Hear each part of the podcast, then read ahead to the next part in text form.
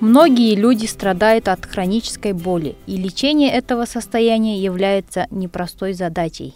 Группа лекарств, известных как опиоиды, широко используется, но они могут иметь вредные побочные эффекты. В новом Кокрейновском обзоре обзоров, опубликованном в октябре 2017 года, Себастьян Штрауб из Университета Альберты в Канаде и его коллеги собрали результаты 14 кокрейновских обзоров, чтобы обобщить доказательства.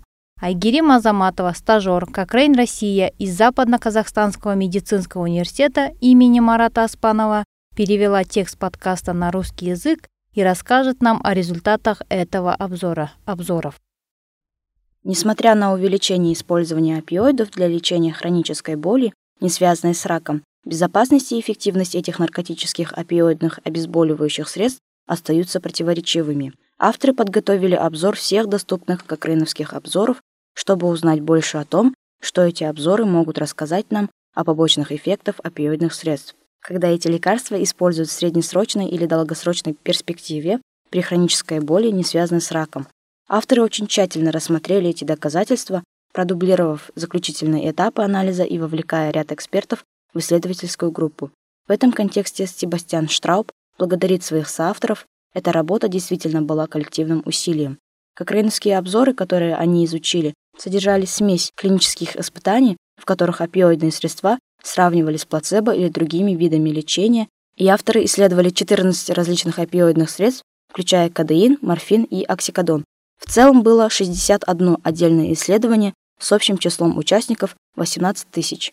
Доказательства показывают, что люди, которые принимают опиоиды, имеют более высокий риск возникновения неблагоприятных событий, таких как запоры, головокружение и тошнота. У почти трех четверти участников, принимающих опиоиды в испытаниях, в которых сравнивали опиоиды с плацебо, были неблагоприятные события, и у каждого из 13 участников было по меньшей мере одно серьезное неблагоприятное событие. Однако все еще существует необходимость в более качественных исследованиях позволяющих людям принимать решения о приеме или назначении опиоидов при хронической нераковой боли. Например, в кокрейновских обзорах не было надежной информации о некоторых известных и иногда серьезных побочных эффектах опиоидов, включая зависимость. Заключение.